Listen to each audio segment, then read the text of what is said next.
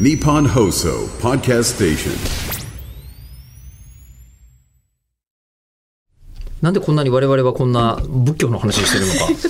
いやもうただただ仏像がすごいねってだって9世紀8世紀下手したらもうそのものとしてどういった歴史だったんだろうっていうのがふわっとしている時にあんなにすごいものが作られてそれが現存しているっていうのがええ、もうロマンしかないよね。それをそれを。何何えーラジオネームまなまこさん。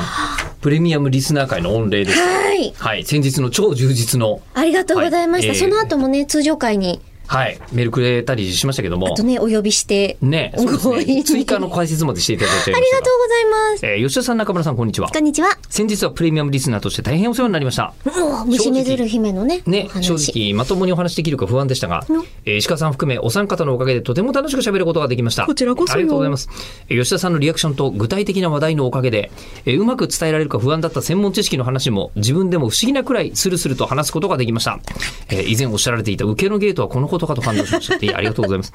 えー一方で、はい。にえー自分の知識不足で話を広げられなかったり、ー不正確だったりしたところもあり反省しています。いや、ここで言うことは授業とかじゃないですから。そうなの。えーね、NHK とかでもないですから、うんうん全然大丈夫ですよ。で日本語の変化の話で言うと、えー助動詞や日本語など、あ助動詞など日本語の複雑性が中世の動乱期を境に衰退していった話や、へえもっとあったってことだよね。へー明治を活気に、まあ、画期的の活気ですね、えー日本語の統一規格が作られる一方で、これは聞いたことあります。えー方言には古語が残存した話など、へえ。で、もう少し深掘りできるところがありました。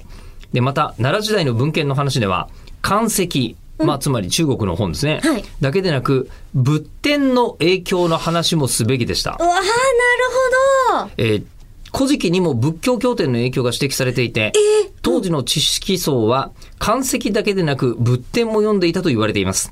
えー元織宣長は、えー純然なる大和を求めていましたが、えーむしろ諸地域の様々な要素が混然一体になったものが、当時の大和の文化だったようです。はい、この他にも力不足でお話ししきれなかったことが様々ありました。